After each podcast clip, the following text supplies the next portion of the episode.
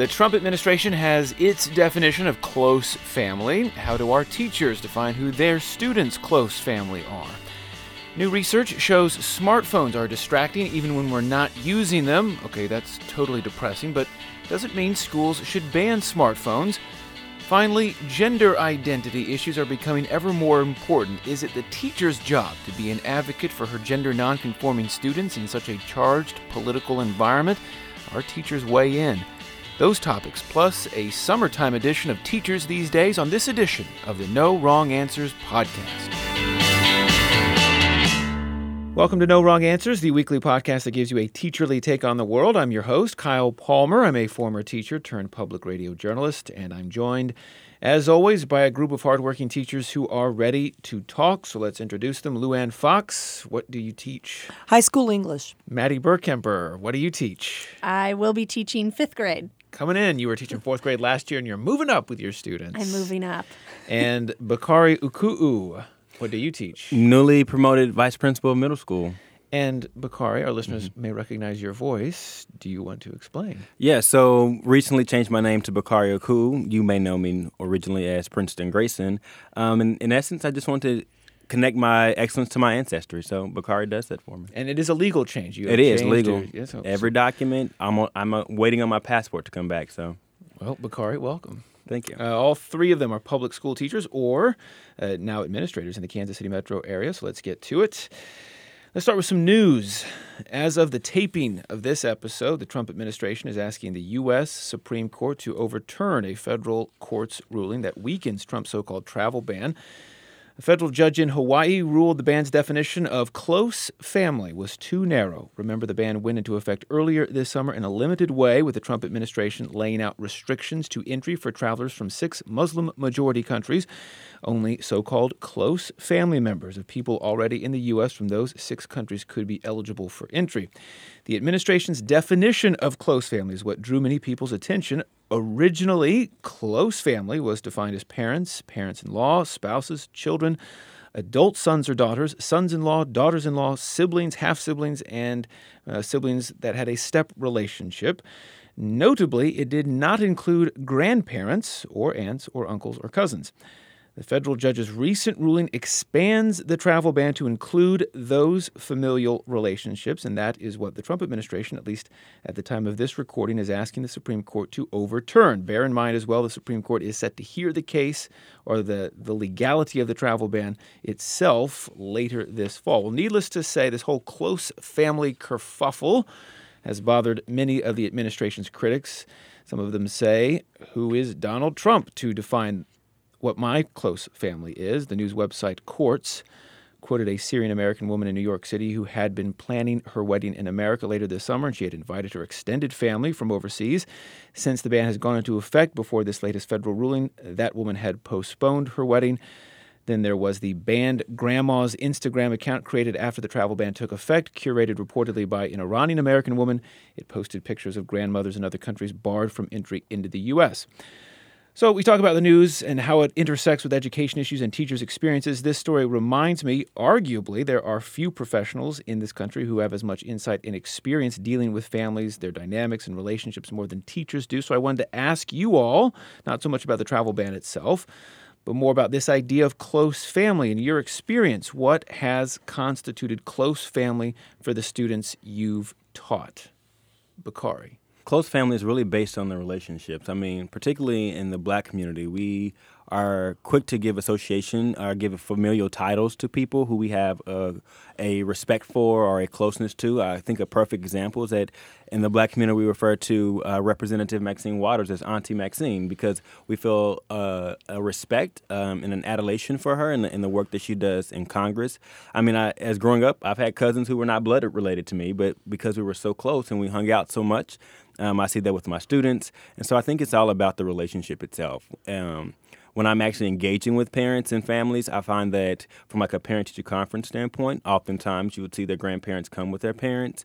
Uh, or come with their, their children and their children's children. And so I think they definitely show an interest um, when I personally think about families, close families, I often go to like the immediate families, the brothers and sisters, and sometimes grandparents. But for my students, I would definitely say grandparents have always been a, a significant presence in our relationship. Uh, Luann and Maddie, I guess what types of family uh, representatives do you communicate with or have communicated with?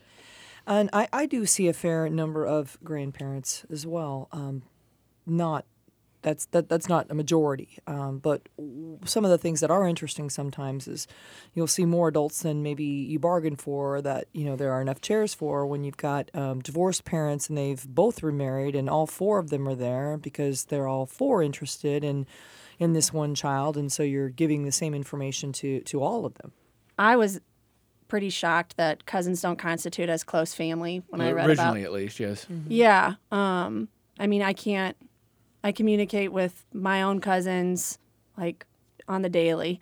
Um, there are a couple of students who will introduce kids from like all the different grade level. Like they'll like meet all my cousins, and it's like 20 kids from our school, or like someone's cousin uh, had a new baby sibling, and it was like the new screen, like cell phone background for like the next two or three months. Someone had a locket one time with a picture of their baby cousin on it, um, and I found out that it's like someone who lives down the street. I think it's really legitimate. Like they go to each other's birthday parties, they come over for Christmas and holidays. Um, they're there for each other when things get difficult. I think it's normal and appropriate to define those people who are there for you as your family. So you I, know? that that may lead into what my next question was going to be, which is, I guess having been teachers, what have you learned about what it means to be close family, at least for your students and the students you teach?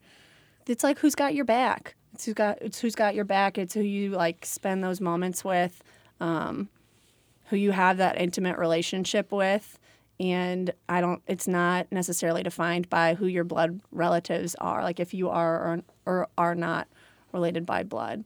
I think one thing that I, I learned that I was not really anticipating in my experience um, as an educator is that families, like who we think are normally like the linchpins of families, are not always that person. And so, like when I when I say that, I mean like you think, oh, if I call mom, then mom is going to be the one that gets this kid to better understand or like to get them in line. Um, and sometimes it's when I call sister, sometimes it's when I call older brother, um, or when I call one of the cousins who may not be blood related but have that impact. And so I think oftentimes as a society we tend to associate certain types of impact with um, certain roles in kids' lives, and I don't think that as like a mom or a dad, and it's not always mom or dad who gets the job done from my standpoint um, when I'm calling for educational purposes. When you're trying to see a, a change in behavior. Right, or even Yeah. just like, um, uh, well, yeah. Oftentimes it is a change of behavior. So, That but I think it's, I think there's there's other moments that there are other moments where I want to like give recognition, like who's going to be able to celebrate the kid in ways that they value, and um, who's going to be able to calm a kid down and that sort of thing. And so I think, or who's going to be able to show up to to be at the school for the kids. So I think, as a society, we often assume like that's only um, relegated to certain roles. And I think what I have learned is that it's not always a blood relation. it's not always a title given to those people. Uh, interesting stuff. Well, our podcast today is sponsored by Teach for America Kansas City, which believes one day all children will have the opportunity to attain an excellent education. You can make an impact on that mission in Kansas City. To find out how, visit teachforamerica.org or find them on Twitter at TFA underscore KC and on Instagram at TFA KC. This next segment will take on some of the latest scientific research out there and how it affects the classroom. This is a good one. Researchers at the University of Texas in Austin concluded a new study that smartphones are distracting even when their users are not actively using them. The researchers write, quote, "The mere presence of these devices reduces available cognitive capacity." This is what the researchers did. They took more than 500 undergraduates and gave them some cognitive tasks to do.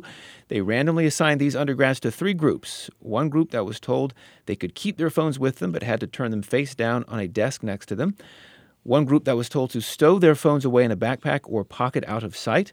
And one group told to keep their phones in a completely separate room from where they were performing the tasks. All three groups had to turn their phones to off or silent. And teachers guess which group performed the best at the cognitive tasks. The ones with no, No phones. No phones at all. With a little surprise in their voices, they said. Yeah, not a surprise to teachers. Still, maybe a bit dispiriting, right? That even the mere mm. presence of a phone can be distracting. Shoulder shrugs. Yeah, you guys have been fighting a long, hard battle against cell phones. Uh, if you strictly limit your students' use of smartphones in class and they don't have them out, they're probably still thinking about them as they sit in their pockets or backpacks, even as you try to have them complete algebra problems or read J.D. Salinger. The researchers rather cleverly, I think. you like that one? The researchers rather cleverly, I think, term this the smartphone brain drain. Now, this study is not specifically linked to education per se, but the authors did offer some insights into how brain drain can be combated. They say that the visibility of a phone's screen or whether its sound is off or on seems to impact cognitive function, so turning the phone face down, which silencing the phone may help concentration. However, the researchers say more bang for your cognitive buck may come from literal separation from your phone, what they call quote, defined and protected periods of separation. That is a space and time that has been clearly defined as free from smartphones. So, this is all very interesting from a scientific perspective, but from a teacher's perspective, is having defined and protected periods of separation for students and their smartphones in class, is that a good thing? And is that practical? Yes, and yes. um, as a middle school educator, yes, it is. Um, I just firmly believe that that students should be able to disconnect. I think that I would take it so far as even it being a physical separation, whether that's having them in their lockers or having it like in a bucket that everyone has to turn in at the beginning of the uh, class period. But I just I firmly believe that there are other ways to leverage technology in the classroom that are more productive than using cell phones. Yeah. Luann. I still think that there should be a class that is that's taught. That's a that's a, a standardized kind of class that has a curriculum that that I know that technology itself will change, but maybe the way that we the way that we are with technology when we're trying to have academic pursuits and civilized discussion, that needs to be something that we directly teach to, to students so that um, they can help to manage that because uh, the phones are, are not going to be going away. They're going to have them all through their lives or whatever the next iteration of the technology is going to be. But how do you handle yourself and show respect So- and do all those So things? So when you say class, you're actually saying almost like a vocational type class where kids are taught how to use their smartphones productively. Yeah, it's kind of like that. I mean, like when kids go to college, that's here intro to college class, and you've got to take that to get to the next level. Or when you're going to graduate school, there's an intro to graduate school kind of class. Uh, here's an intro to how how you do this um, and and monitor yourself, and maybe um, que- questions about who you are in relation to the technology. We talked about that a little bit before because some students don't have as much of a problem as other students do. Our phones ourselves. That's gonna be the name of that.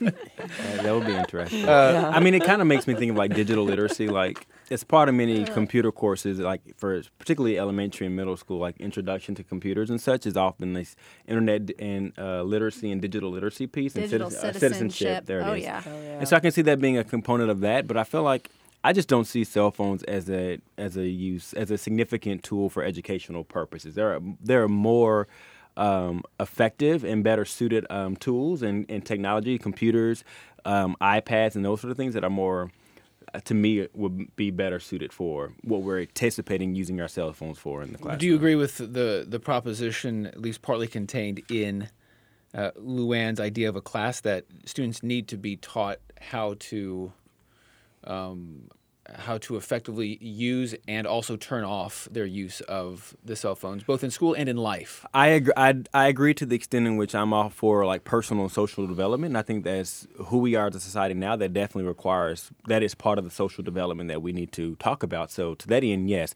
I don't think that class should be like a technical class on here's how to like use a cell phone. Like kids are born with cell phones in their hands essentially, mm-hmm. especially in this day. Now, I mean, they're Digital natives. Digital natives, yeah. Yeah.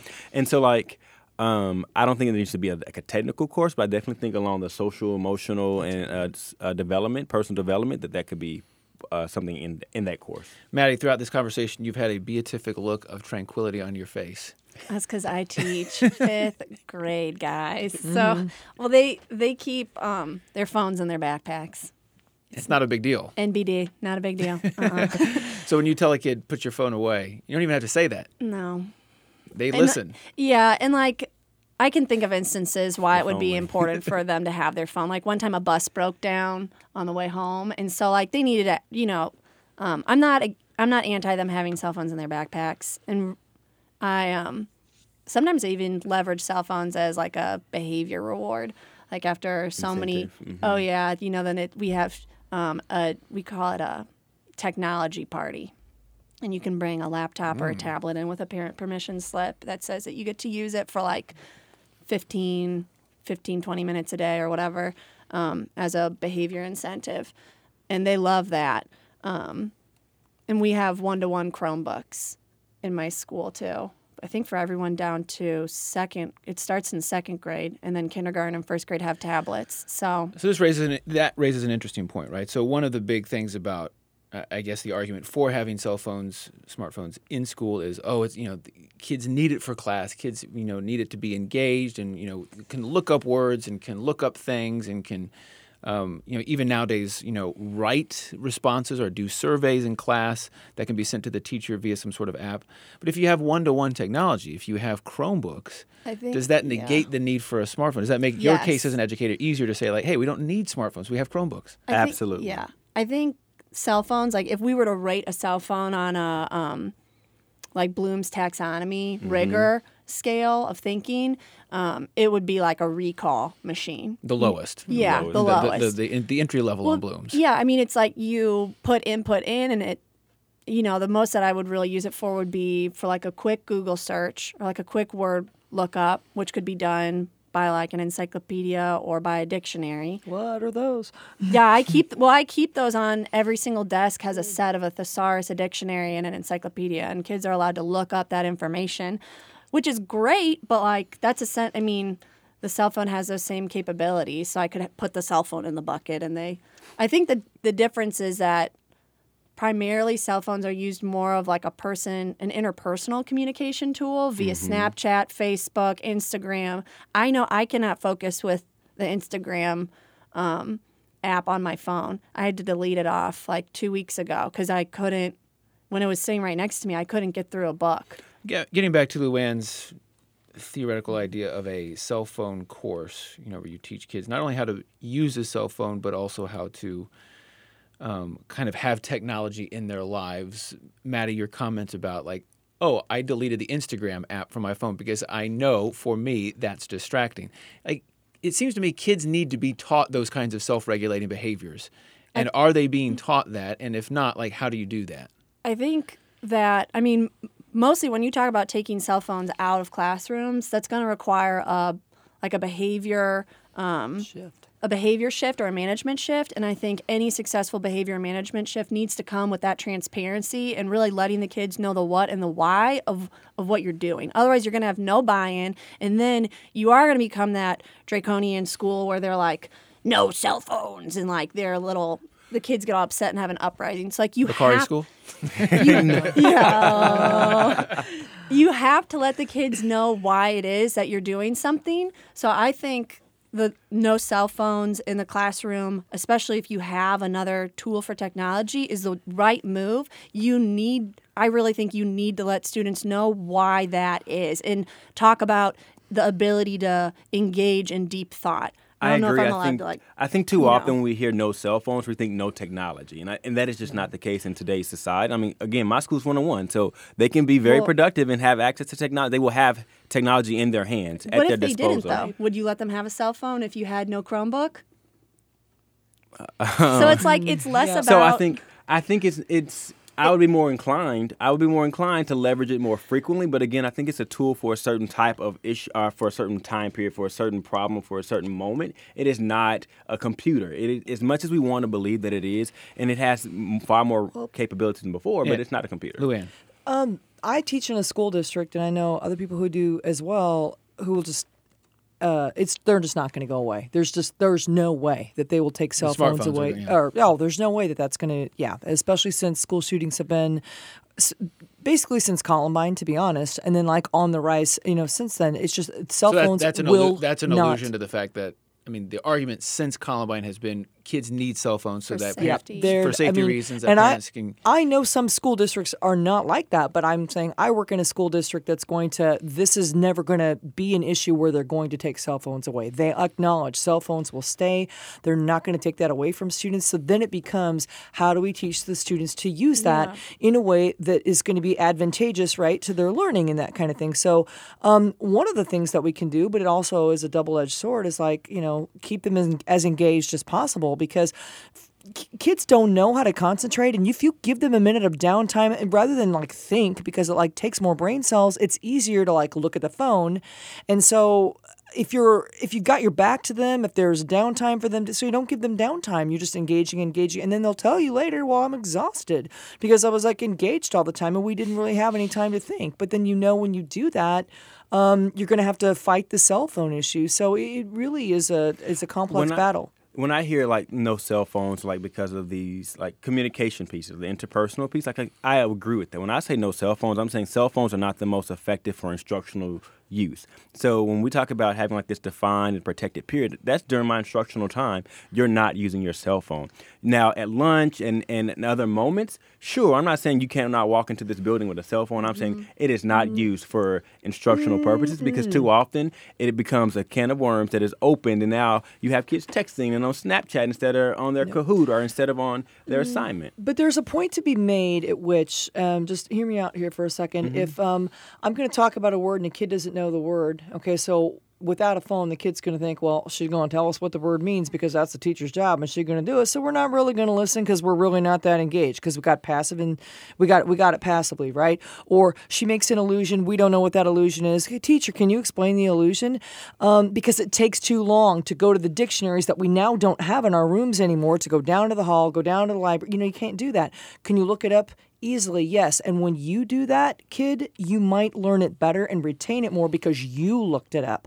I just remember at a high school that I taught at in California, we went to one to one the the year after I started teaching there, and so we did this whole summer of trainings. Got mm-hmm. ready, we're really excited. Kids got to sign their Chromebooks. They were all you know really excited. We thought this is going to change our curriculum. Kids get the Chromebooks within the first three minutes. We're in our class. They're getting set up. Email. You know, G-chat. yeah. yeah, within three Email, minutes. yeah. Bloop, bloop, bloop, bloop. Uh, you know the, the, the icon sound of, of kids Mm-hmm. g chatting each other. It took them, you know, they, I'm sure they already knew it. It took them less than less I than a mean, mi- you I know. mean, now that's to the point figure around like out. teachers also have to be trained on how to leverage the technology. So we talk about like access being like a social justice piece. There's that layer of implementation. That's where equality actually comes in. That's where justice happens is when we're doing it effectively. And so I think in order to leverage any type of technology, whether that's computers, laptops, or cell phones, there has to be some training done as well. Well, I'll leave us with this one final statistic. I could not go through this segment without saying this. Chicago based market research firm dscout says Americans, on average, tap, click, or swipe their smartphones more than 2,000 times per day. That's not surprising. No, it's not surprising at all, I don't think. But 2,000 times to see that number on it. Uh, Not even Yeah. including laptop usage. Yeah. Think about that. How many keystrokes a day do you do All while right. you're texting? All right. Well, cell Here's what I'm phones, as. Luann says, they're here to stay. So we got to figure out how to teach kids how to use them. Well, let's switch gears and uh, our final segment talk best practices a bit. A new commentary in Education Week argues teachers must get better and soon at talking about and addressing issues of gender identity. It was Ed Week's most read story of the past week leading up to this taping. In it, New York psychiatrist Laura Erickson Schroth outlines what she calls five common myths about transgender and gender nonconforming students. For example, um, it's rude to ask how you should address a transgender student, or transgender students are out to trick other people, or laws support transgender students, so teachers don't necessarily need to feel compelled to. Those are some of the myths she runs over. Now, we've talked on past episodes of this program about the evolving challenge of teaching transgender students, not because those students themselves are challenging, but because other students often have misperceptions and unsympathetic attitudes towards those students, and teachers and administrators as well have trouble even doing the most basic of things when teaching, that is, talking to students. Uh, so, playing into this as well as a very fluid and often uncertain political situation for teachers. For instance, the Trump administration rescinded Obama era guidelines that encouraged students to allow transgender students to use the bathrooms of their gender identity. Eight students currently have state or local laws that either prohibit or limit teachers from talking about LGBT issues in public schools. And even if there are no statutes, high profile news stories like the fight over North Carolina's so called bathroom bill have, for many educators, created a climate of anxiety over bringing up these issues in a meaningful way. Mm. That's all to say, Laura Erickson Schroth tries to give teachers a tool here dispelling what she calls myths about transgender students. And I would encourage uh, anyone who's listening to go and read those myths. It may help you become a better teacher and communicator. But to the teachers here today, I just wanted to ask, based on that introduction, do you see it as your job to address or teach about gender identity? Is it your job to do that? I think it's number one our job to absolutely model humanity and acceptance. Um, I think that we, I mean, I was a troubled kid in high school myself, not at all about this issue, but I had another issue, and uh, my drama teacher uh, at one point saved my life. She did not understand um, that I had an eating disorder or what that even entailed, but she understood that I needed love and she understood that I needed acceptance. And so she practiced it in a way that made a connection to me. And so, um, and then she evolved in her own understanding. And I think if, if we at least just start there, like I may not understand everything that um, a student goes through, but I can like get to your humanity and I can try to model acceptance so that when other students look to me, they could say, well, this is what the teacher did, so I, maybe I better follow suit. I would agree, and I would say that it is our jobs to teach around diversity, equity, and inclusion. And to me, this is another layer of that. Mm-hmm. Um, I think that I would be doing a disservice if I try to minimize or to um, relegate diversity, equity, and inclusion to gender and race, or to sex and race, and like thinking mm-hmm. about like female, male gender roles. Um, and so I think that it is important that as we have those conversations across our curriculum, across moments um, with our students, that we come from a lens, as Luann said, of, of being very humane and, and, and recognizing the humanity in others. And we can't just continue to do what's like, we can't stop at those places where it's easy. Even when we're uncomfortable, we have to be willing yeah. to continue to push. At the same time, we have to prepare our teachers. We have a, I mean, teachers have a lot on their plates. And so this is a, in the same way we talk about race, privilege, and oppression, that requires a lot of work on teachers to recognize their privilege, to recognize the way that their biases impact their classroom. And so when we talk about diversity, equity, and inclusion, this is another layer that teachers will need to be um, provided the opportunity to really reflect and to uh, gain a better understanding on before we say go stand in front of these students and try to impart what it means to be inclusive when we don't even know what's stopping our own selves from being inclusive. And so, but I do think it is a conversation. I think it is our job to continue to teach about diversity, equity, and inclusion, and this is a very much a layer of that. Yeah, Maddie, what do you think? It brings to mind the conversation from last week. Um, like, is it your job to teach your students to be woke? And I think previous to even an hour or two ago, if you'd asked me, is it my job, I would have shied away from this from particular saying, issue. Yeah, from teaching about transgender um, and gender differences and diversity. I would have shied more towards no, it's not my job, and I think it is because of that that lightning rod aspect that the issue has, and knowing that there are parents in my district who've been very vocal, and I know that they aren't supportive of it. So the idea of bringing that into the classroom does give me anxiety. Um, but yet at the same time. But I think, I mean, after being here, um, I mean, I brought that up, and Bakari looked at me and was like, How do you decide, you know, what issues you bring or not? And I mean, within like those 45 minutes, it made me reflect and be like, I can't, like, it's a lot of, pre- it feels a lot, like a lot of pressure to be that gatekeeper and knowing that despite the pressure that I feel, like, it really it's not as much my job to decide the what, I guess, and more my job to decide to decide like is this going back to what Luann said, is this making my classroom more or less safe? Is it making my classroom more or less diverse and more or less inclusive and being willing to to take that stand for the students in my classroom who aren't strong enough to take the stand themselves. Like I've only been teaching 3 years, so I haven't had any personal experiences working um, with a student who's transitioning or um, anyone who's not cisgendered on the that I know of within my classroom, but it's going to happen. And if I'm not strong enough to stand up for that kid, there's no way that a nine or a 10 year old is going to be strong enough to advocate for themselves to their peers. So like I have to be willing. Like I thought about the um, a lot of teachers do inventories at the on the first day of school. Um, like what's your favorite color? When's your birthday? To help form that relationship, and like that could be an appropriate place to ask what's your preferred pronoun, um, and not shying away from that issue and really helping students feel safe and included and like I'm an adult that they can trust in the building. But I mean, I guess this morning I would have been like, I don't know. And now sitting here, I'm like, it, like I can't. I, I, I think, think- we I need to teach my students to be woke, so like I can't so not shy away so from it, Not, you So not even being. So it goes beyond just just even like being prepared to talk about talk about it, but actually like be proactively. You have to be an advocate. addressing it. Yeah. I, I when I'm hearing you speak, I, I, I feel like it's getting back to like this why. Why do we become educators to begin Yeah. with? And mm-hmm. and we can't pick and choose where we limit that why on because we are uncomfortable. And so Yep.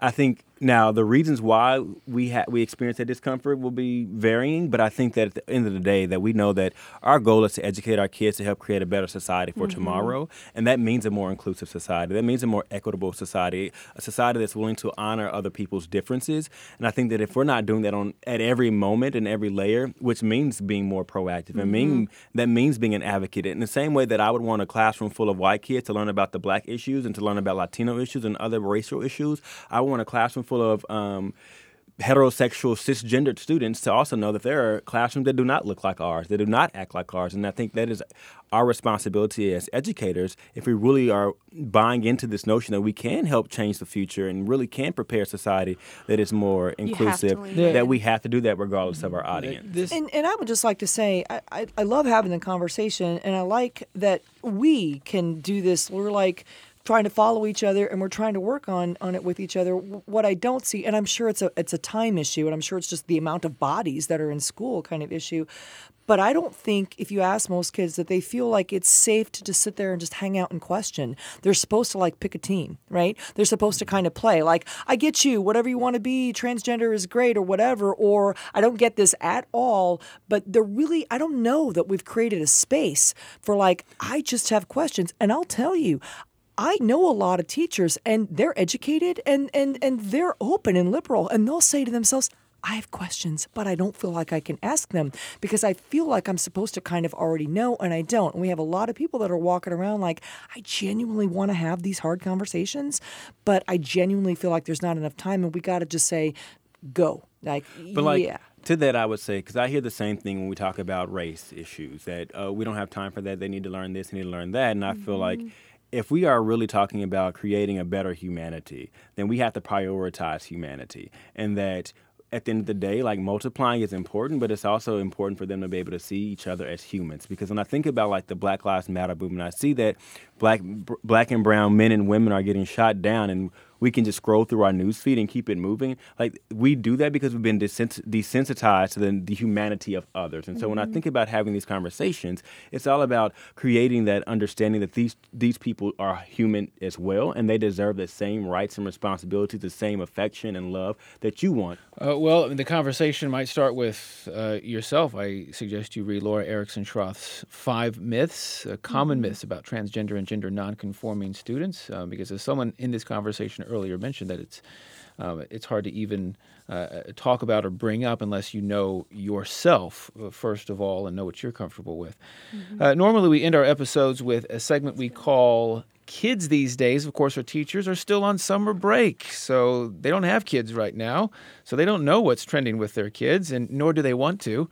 Uh, so, am I am I right? Yeah, yeah, okay. Not yet. Uh, not yet. A couple weeks still. Uh, so for now, at least, we're modifying kids these days to teachers these days. That is what's trending with you, your friends, your family, your group of, of uh, your circle, your milieu, if it were. Uh, what are teachers into these days? Luann. Oh, I, You're gonna oh go let, first? let, let Maddie go first because she's so excited. I mean, I'm in there, but she's really excited. Maddie, what are, what are you into these days? Jane the Virgin. The TV It's- show. It's so good. It's so so good. Everyone should go out immediately and binge watch all three seasons like I did. I have not felt this intensity of a of like a fan Wow. since the Backstreet Boys. That's in so insane. sad. Well, well, well Wow, so- Louis. Just say it. You Talk about acceptance. we're not, we're not, we're not judging anybody's. Oh, really? Well, I You know Well- what? I'm going to advocate for myself in this Maddie- situation. So, uh, No, but Maddie, it's really why? good. Why? It's just great. Everyone should go watch it. It's awesome. The communication between the characters is super good. I could talk about this You could be their for publicist. an hour. So you should probably cut me off. But Yeah. it's so. Yeah, it's- well, you got to stop. We'll reach out to the CW and see if we can't get some. It, right. it's so good. I oh my gosh, I would. I would plug it. CW, Well, we wanna fund be, we want to be clear. You're not plugging it. This is just Oh, your opinion. I'm not plugging it, but I it. So There's- I, no- I one of the things that I will be into is I was just thinking about it. I've got a two camping days where I'm completely unplugged from everything, So it gets, I, gets back to our earlier conversation. I'm actually going to be roughing it. So um, and, and doing that and uh, experiencing all the wonder and joy of of that. Uh, you're going camping. Yes, Is so so. Um, going camping with a group. Um, is yeah. this something regular, normal? No, uh, yearly? no, no. Speak about Jane the Virgin. This would be, this would be, this would be that for me because I think the last time I was camping, my father was responsible for everything, and I was right. just, I was very wee. It, so I'm. it's been doing, that you long know, since you've been camping. Yeah, We'll see if you have another episode if you ever if you ever get back. You're gonna be awesome. it's gonna be good. All right, Bakari, what are you into this summer? So th- this summer, I, was, I told myself I was going to do a lot of reading. Um, I did not quite make that goal, but I so I've been doing a lot of binge watching. But I put the captions on, so in my mind, Oh, I'm still reading. Yeah. Um, Oh wow. But you sound like one of your students. exactly. I did my homework, but I left it. No, um, so I've been binge watching. Right now, I'm super excited because winter is coming. Ah, winter is coming. Games of Thrones. Game of Thrones. Oh yeah, I think it, I think it's Uh, actually now changed to winter is here. Okay. Yes. What? Well, It's winter because is this season winter. Yeah, winter, is is, here. here. Are you so for I'm excited about that. We should say we are taping on, On the, the day, day of the season premiere. that premiere. winter Game arrives. Thrones. Yeah. So I'm excited about that. Well, that will do it for this episode of No Wrong Answers. We should say Teach for America Kansas City is the underwriter of this podcast, but No Wrong Answers retains total editorial control in what our teachers say. And what shows they like are their personal opinions, which may not reflect the official policies Not of the schools fact, Kyle. or the shows their schools and districts like. like us at Facebook, follow us on Twitter, just search for the No Wrong Answers podcast by Fountain City Frequency. Find us at Apple Podcasts or wherever you get your podcasts. And once you find us, subscribe and leave us a review. It helps. There are no other podcasts like ours giving you a teacherly take on the world. If you've enjoyed this conversation, subscribe, leave us a review, and keep the conversation going. Thanks to our teachers this week Luann Fox, Maddie Burkemper, Bakari Uku'u. Thanks as always to Matt Hodapp, who produces the podcast. Thank you to KCUR 89.3, Kansas City Public Radio, where we tape. I'm Kyle Palmer. And remember, kids, be nice to your teachers.